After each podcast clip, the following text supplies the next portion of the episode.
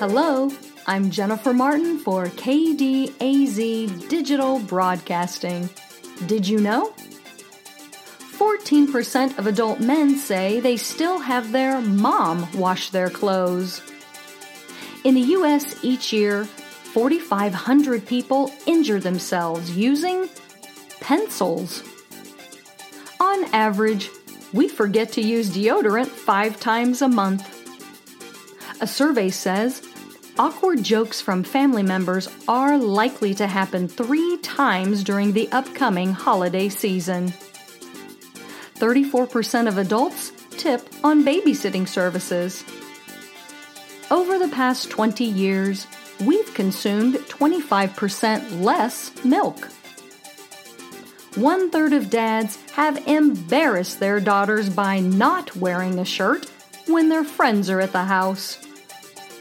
A study out from Harvard shows the average person stops having birthday parties at age 33. 39% of American adults eat fast food daily. Around 60% of us will more than likely use one or more search engines today.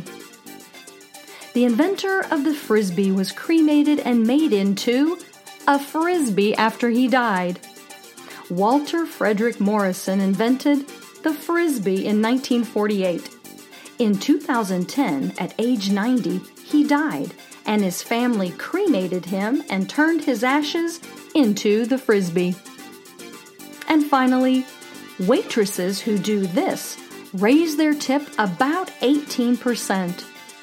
What is it? Draw a happy face on the check. With interesting facts to clutter your mind, I'm Jennifer Martin. Thanks for listening.